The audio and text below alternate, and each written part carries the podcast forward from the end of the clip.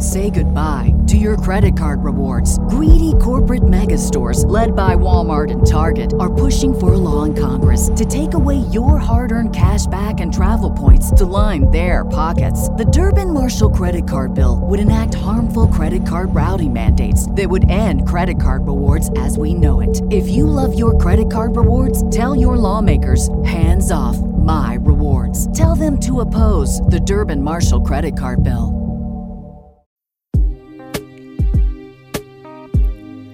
Too often, black women are a mere afterthought in conversations around wellness, but not in this space.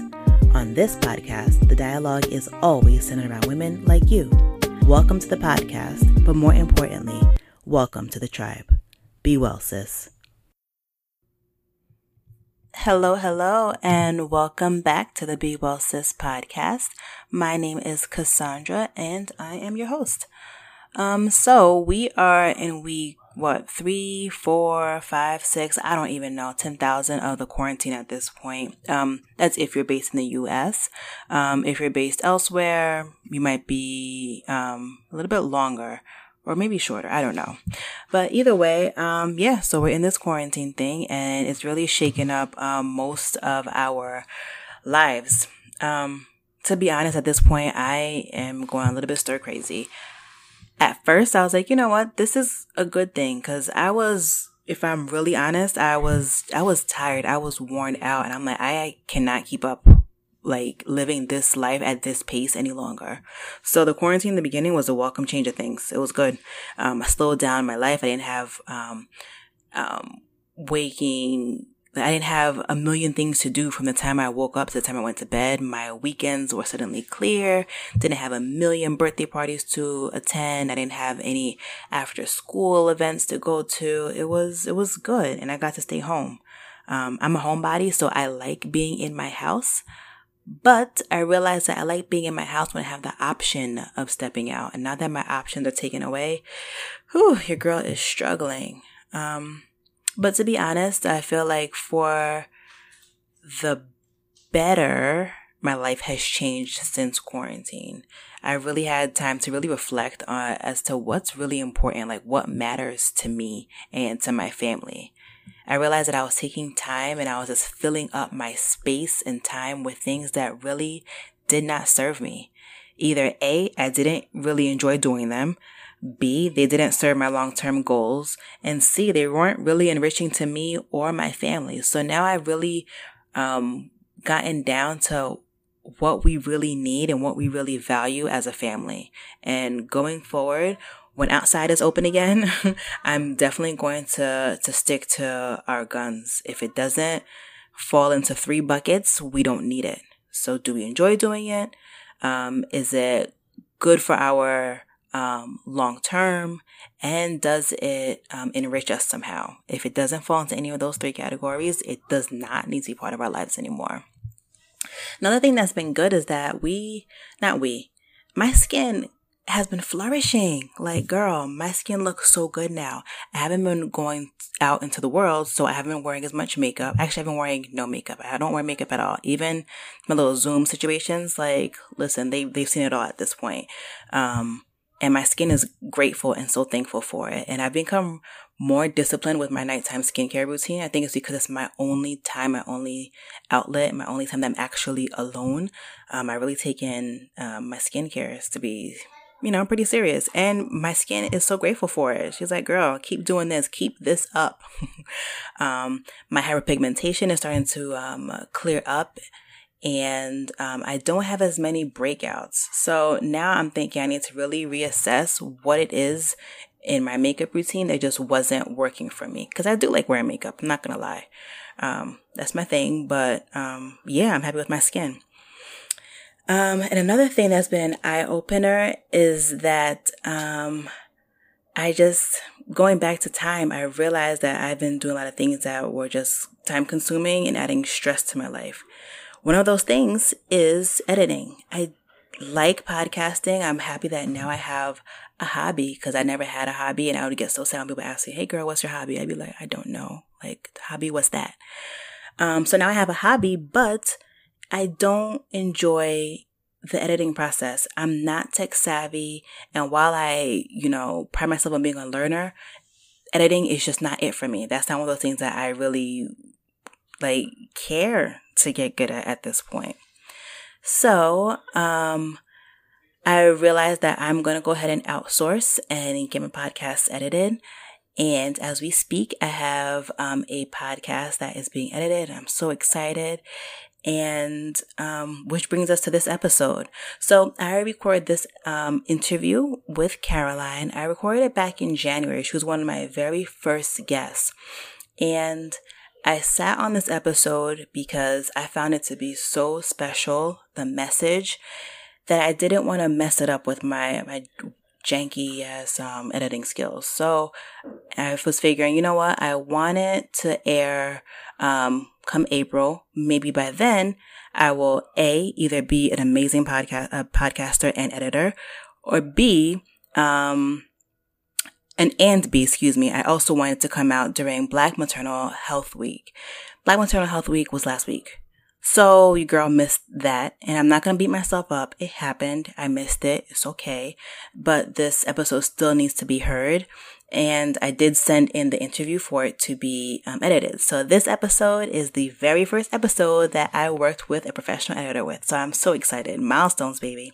We are moving on up here at Be Well Sis. I'm really excited about that. So let's talk about this episode. So I'll be real with you. Today's episode is a bit heavy, but it's necessary. Um, we talk about miscarriage and um, child loss. Um, and it happens really often, and we don't talk about it enough. According to the CDC, one in four women in the US suffer a miscarriage in their lifetime. So chances are that either you've had one or you know someone who has. Unfortunately, in our culture, that's something that we rarely talk about. And I think it's, it's caused a couple of things. A, women who have experienced um, child loss and or miscarriage may feel that it was their fault and they may internalize some of the blame um, and misplace that blame on themselves.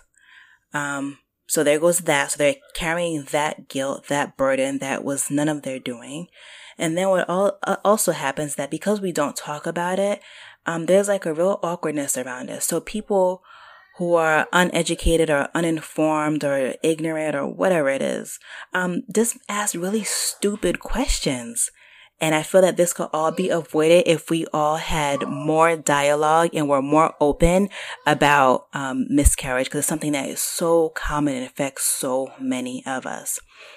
So, um, I am going to stop running my mouth and go ahead and get into the episode with Caroline, who is the founder of parentsofanangel.com, which is a site devoted to providing and creating the resources and support to grieving families that couldn't find any after loss. So thanks again for joining and let's go ahead and jump into the episode.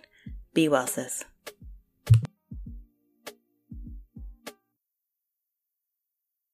Thank you so much for joining us and, and spending time um, here on the podcast. Um, I've been reading your blog, Parents of an Angel, and you write just really deep. Um, your perspective is awesome. Um, I feel that a lot of us suffer in silence, and I love that you create a platform where um, you share and encourage others to share what they've been through. Um, can you tell us a little bit about your story? Absolutely. So I was pregnant um, in 2014. Um, it, my best friend and I decided that we wanted to take things a little further. And two weeks into our relationship, I got pregnant. and, you know, it was really the happiest moment of my life. I just finished school um, a couple of years prior. I had gotten my master's. I was really thriving in a career. And I just knew that I was ready for a family and I couldn't wait to bring this bundle of joy home with me. So I had a really smooth pregnancy. We didn't have any complications. Um, I didn't have morning sickness, any like weird side effects or anything.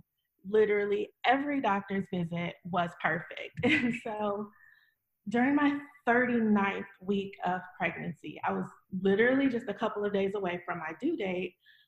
I didn't feel him moving. And usually, um, my boyfriend at the time, but when my husband would get up and go to work, he would like talk to my stomach and rub it a little bit and he would start kicking.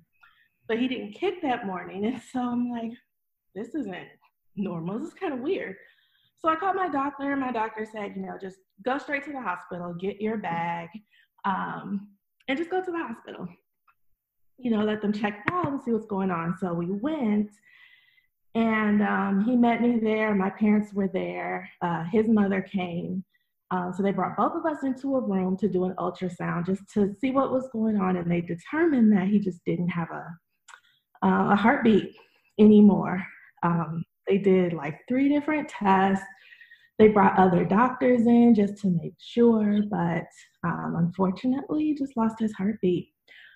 We never did find out um, why, but I guess the silver lining is that it confirms that there was nothing wrong with me, so that I will be able to carry again.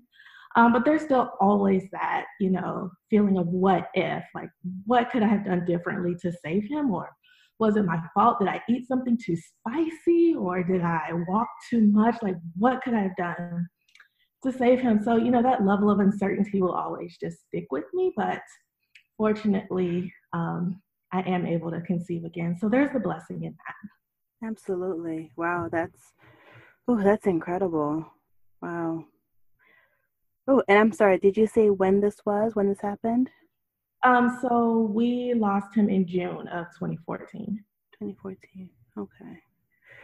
Ooh, I will be definitely praying for you guys and for the next time to everything just be perfectly from start to finish. Um, so in your blog, you mentioned that after this happened, you went and saw a therapist. Mm-hmm. And what was your experience? so um, this is it's now that I look back, I can, you know, kind of laugh about it. But in the moment, I was just so out of my element. Um, I'd never been to a therapist before. You know, I'm a preacher's kid. I grew up in church. And so my method was just to pray my way out of it, right. you know, whatever I was going through. But I, I needed something more. I needed some professional help. And so I tried a therapist. Um, it was a Black woman. So I was, you know, very comfortable um, opening up to her to try to, you know, get some help. But unfortunately, when she said, you know, what brings you in today? How can I help you? And I started, you know, telling her about my story and how I lost our son, she was like crying before I could even finish my story. And so in the moment, like I felt kind of helpless, like, well, dang, if she can't even hold it together, I'm I'm a lost cause. I'm there's right. no help. I'm hopeless. Um, but you know, in the moment, I did empathize with her because I realized this is a very sensitive subject and it can be hard for people. So, like, I ended up comforting her. Mm, you're a saint. I think it was just like the motherly instinct to, you know, when you see someone crying, you just want to tell them it will be okay, mm-hmm. you know, and give them the tissue. Um, so that was a very uh, challenging moment, and it was hard being my very first uh, exposure into therapy. So I just did a lot of prayer and research, and you know, kind of looking at other ways to make the most out of the therapy experience, like sharing those kinds of things ahead of time about why I'm coming to visit, so that they're a bit more prepared. Mm-hmm. Um, but it just it really opened my eyes up about how much this topic is isn't talked about in our community and it it just showed me how much work needed to be done in yeah. this you know, be it helping medical professionals or you know helping other women who go through this but just after comforting her and after talking to that therapist i just felt like i was called to do work in wow. this area wow and, and speaking of um, the medical community, how was your OBGYN or your midwife? Like, were they supportive after you were discharged from the hospital? So, leading up to uh, when I had to deliver my son, they were great. I had a great experience with them. They knew me, they knew my mother by name. They, you know, we really felt like family, especially toward the end of my pregnancy. Mm-hmm. But when I went in for my six week checkup, it was a complete nightmare. I mean, I was ready to run out of that office like I was in a scary movie. Um, they just, they didn't have the sensitivity to really work with me after my loss being so fresh. So, for example, back then they still had physical folders mm-hmm. with, with all the medical information. You know, nothing was really digitized at their office. And so, if you were having a girl, you got this cute pink folder. And if you were having a boy, you got this pretty light blue folder. But for me, since I had lost, I had a bright red folder. Hey, sis, enjoying the episode? If you're listening on Apple Podcasts, please go ahead and give us a five star rating along with a glowing review.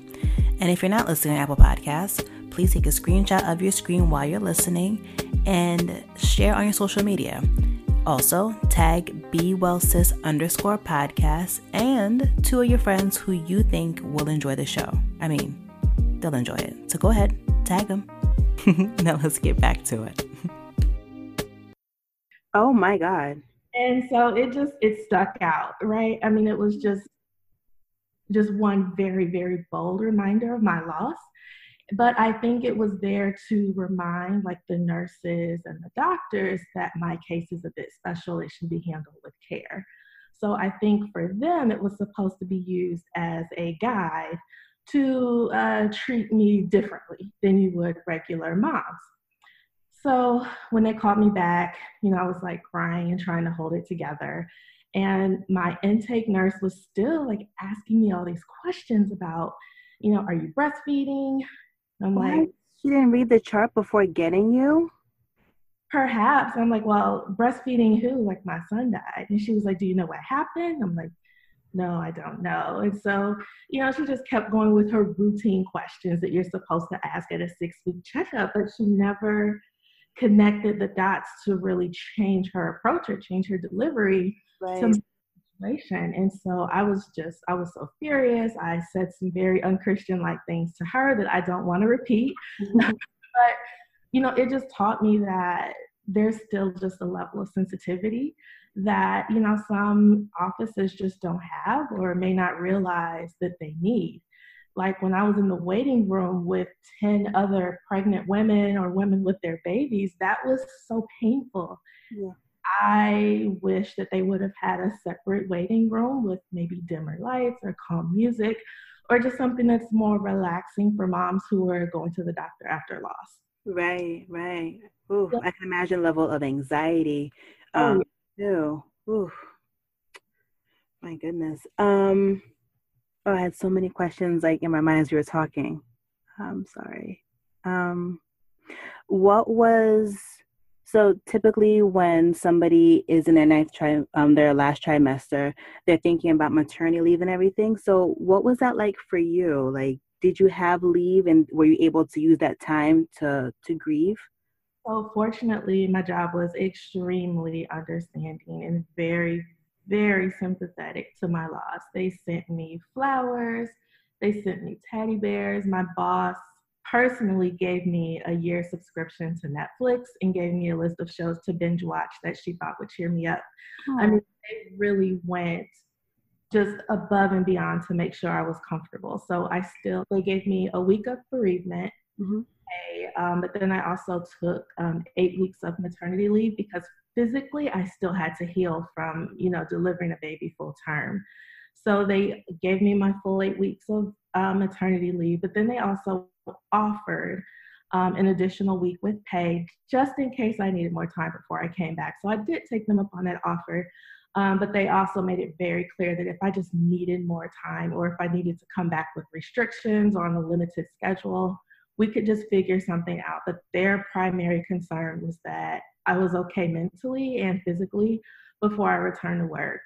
Um, so the Friday before I came back, I got a call from HR and she said, Listen, I know you're coming back on Monday. I just want to understand what type of welcome do you want? Do you just want to come in and be left alone? Or do you mind people coming and hugging you and loving all over you because they want to?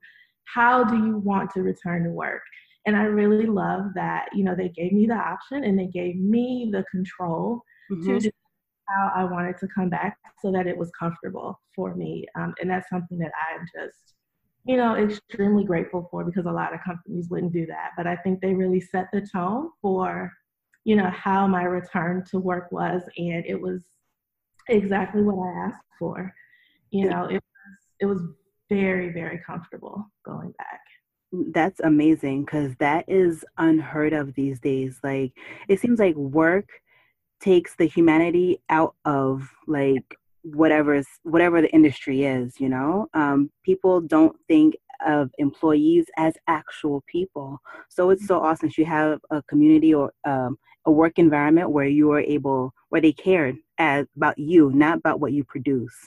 Exactly i just you know i just could not thank them enough mm-hmm. for you know the loyalty they showed me for the care the concern and just you know the sensitivity when i came back you know just being able to tell the rest of the team, like, listen, this is what she's asking for, and we're going to respect it.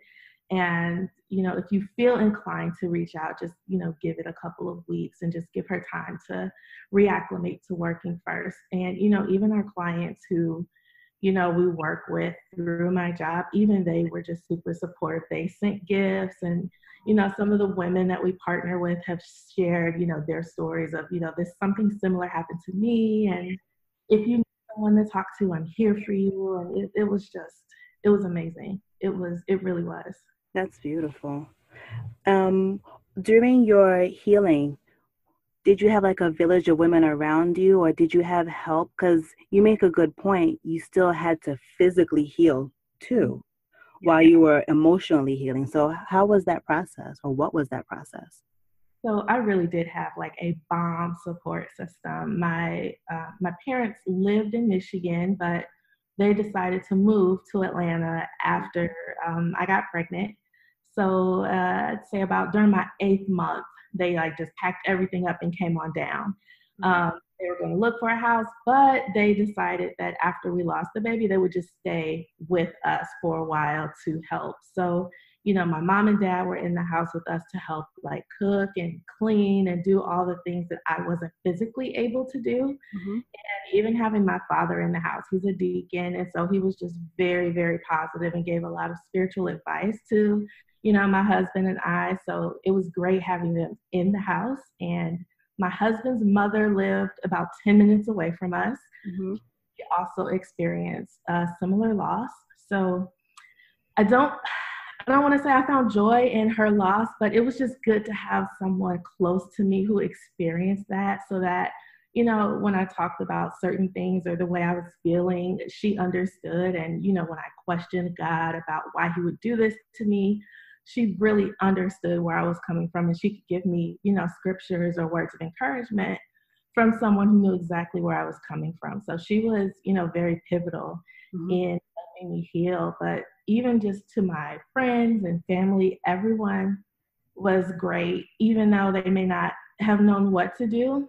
They they figured out something mm-hmm. to get me through, you know, those really hard times. One thing that I did not really take into account looking back, and I wish I did, was that my friends had to grieve too, and my family had to grieve that loss mm-hmm. as well it wasn't just my child, it was like everyone's baby, right? And I think one of the things I wish I would have done was given my friends and family um, some closure. Um, like my best friend came to the hospital, but she brought her two children with them. And when I knew she had her kids, I'm like, I just can't, I cannot see kids right now. I'm sorry. Yeah. I, and I, I stripped her from that moment to have her chance to say hello and goodbye. Um, we took pictures with our son, uh, my husband and I did. I didn't share those with anyone. I just I kept them to myself. Um, it just it wasn't something that I thought about, you know, giving my friends closure or sharing those intimate moments with them. Um, but looking back, I wish I did because they had to find a space to grieve outside of showing that they're still hurting. Right. So you know, that was a very um, interesting feeling that, you know, they shared with me years later. Um, and that's something that I don't want moms to feel obligated to do. Mm-hmm. Um, but it's just something to consider is that, you know, this is your loss, but it's your community's loss as well. So if you ever feel alone, you can always grieve with your community because they want to feel with you. Um, so if you ever feel inclined to just open that opportunity for them too. That is such a good point, and I would never even consider that. And that really speaks to your character too, as as a person, for you to even if it's in hindsight that you're even considering their feelings because i know myself i'd be like well i'm going through it like they're gonna have to deal or they dealt they'll be okay mm-hmm. um that's that's beautiful and and that's a good point to have your village mourn with you mm-hmm. Absolutely because i think there's sometimes there's just comfort in comforting each other mm-hmm. and looking back i wish i had that opportunity more mm-hmm. um, so a lot of women go through this. There was a stat that I read that one in four experience either some type of miscarriage or stillbirth, but we really don't talk about it. Why do you think that is? It's uncomfortable. You mm-hmm. know, losing a baby disrupts the natural order of life. Yeah. You know, there's that common phrase that, you know, parents are not supposed to bury their children at any age, whether you miscarry at eight weeks or you have a stillbirth at 39 weeks, it's still a very significant and emotional loss. But it's it's really uncomfortable to talk about. You know, we don't know what to say to women who have lost kids. I mean, people have told me the stupidest things sometimes, and I just wish they would shut up. I can right? imagine. You know, it's it's something that we're we don't want to talk about because it's so uncomfortable it's so delicate and we just i think we just don't know what to say other times i mean even for me like i didn't want to burden anyone mm-hmm. um, with how i was feeling so after you know the first few months after my loss i kind of felt bad for wanting to talk to someone about it because i feel like i either used up all of my favor cards or you know, I just kind of stretched out that welcome mat a little too long for people to say, you know, I'm here if you need anything. Mm-hmm. I feel like I used up all those favors. And so I just I just chose to to do this in silence a lot of times. Um, but it is it's really uncomfortable for people to talk about. Mm-hmm. And it I don't know, I blamed myself for a long time. So I didn't want to you know, talk about it for that reason because I thought that I did something that caused him to stop breathing. Um, it could be a number of, of reasons, but I really wish that we did talk about it more because I think that the more we talk about it, the more awareness we bring to it, um, I think that we can open up bigger conversations of how we can prevent this from happening as often as it does. Absolutely, especially in our community. Um, I was, when you mentioned the blaming of like yourself i find that so common especially like we don't the our culture teaches us not to um, disclose that we're pregnant in the first trimester right? And it's if you think about it it's kind of like you're putting all this burden on the woman in a way. You know what i mean? It's like if it doesn't go right it's because you did something so let's not talk about it until you're in the clear yeah. quote unquote you know exactly oh boy um so, what was your process? So, the time with the therapist was not great. So, just wasn't a match. She didn't help.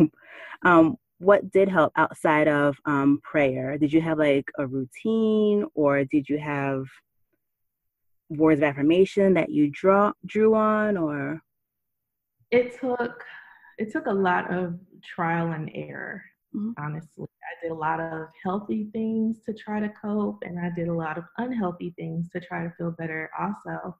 Um, and that's one of the things I talk about in my book is just trying to find the things that make you feel happy in the healthiest way possible. For example, I found comfort in shopping. Mm-hmm. And I I love to shop. It's something I did with my mother all the time growing up and we didn't need a reason. It could be Tuesday and so it's the day to go to the mall. And it was, it was our thing. It put me in a very happy space. And so I reverted to that. I put, I literally put all of my tears in my shopping bags because it just made me feel good in the moment. But with that, I made, you know, several bad decisions in terms of my finances and I maxed out a crazy number of credit cards. Mm-hmm. And you know, it just became a rolling cycle of pay the minimum payment and take it right back to the mall to max it out again. Mm-hmm. And it became a horrible habit and a very expensive habit to break. Um, and it wasn't until my fiance proposed to me, or until my husband proposed to me, that I really took it serious to actually fix it and find some other healthy ways to, you know, cope with my loss. I tried working out, which I still believe is a necessary evil, but I don't enjoy it. Exercising, kickboxing, I've tried music therapy. Um, I've tried other forms of therapy, of course, prayer, and really getting back into my Bible and reestablishing a relationship with God because for a while I was just done. Like me and God were just not on speaking terms. I was done with Him. And so part of my healing was reestablishing that relationship and connecting with Him again. I found that having a pamper day once a month was very therapeutic for me. Mm-hmm. So I would just take one day by myself. I'd go to the spa and get a massage, a facial, a wax.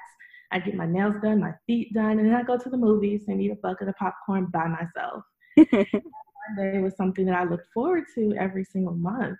Um, I sit at home and binge watch TV shows all day, um, a couple times a year, and that's okay too. Mm-hmm. Um, I think for me, it really just came down to prayer, affirmations, um, having my personal day, um, mm-hmm. and you know, just reconnecting with my community and my social support system. Those were the real five things that that truly helped me. But for other moms, it I don't I don't have a secret formula. It really was just trial and error and finding the healthiest mm-hmm. uh, things that make me feel better. Yeah, and it sounds like in that process you reconnected with yourself as well. So you found out what brings you joy um, that's healthy, you know, that won't mess up the finances or whatnot. So getting to know yourself again is what helps. Yeah. I had to redefine myself as as a mother without a living child. And that really wasn't a title or a space that I was comfortable in for a long time. So I had to learn how to love myself again. I had to like myself again. Mm-hmm. I had to stop blaming myself for what happened. And through all of that, you know, I started to heal. But I I literally had to stand in the mirror and say affirmations to myself over and over until I believed them and that started working for me. So it, it really is just just trial and error and just finding what those happy triggers are for you and just sticking to them because they work. One yeah. thing my trainer told me and i still despise him because he was effective as a trainer which means i hate him because i don't like working out. But one thing he told me is that you know caroline every day you will get better.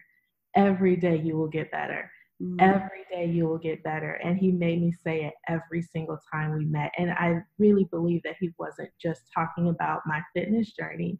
And once I started to actually believe that, you know, as a grieving mom, you know, that also really helped me just to believe that, you know, this next day will be better than the previous one. Yes, I'll have ups and downs, right? Like some days will just naturally be bad days, but every single day as you know a mom or as a new mom or a grieving mom like every day you will get a little bit better even if you don't feel like it. Mm, that's a good point. That's a good point. I think that sometimes it's just you know having that pep talk with yourself like you said like this is a new year. This is going to be awesome and amazing and look at the good work that you know you're doing for your community and deciding that the things that happened last year are what happened last year. But having that very positive talk with yourself actually is, you know, that moment and that breakthrough where you believe that things are going to be okay. For me, it was not feeling guilty for being happy. Ooh. Um, one of the other things I talk about in my book was that, you know, I had a dream where my son spoke to me and he said, Mommy, don't you miss me? Like, why are you having all this fun? I thought you were sad because I'm not here. Honey, that broke me. I woke up in like a pillow full of tears. Mm-hmm. And for a very long time, I would feel guilty anytime I was having a good time. And so I was listening to a Stevie Wonder song and I just felt so good and I didn't feel bad about it anymore. Mm-hmm. And that and I had that moment like, okay, I'm going to be all right. I'm not losing my mind. I will be okay. Wow.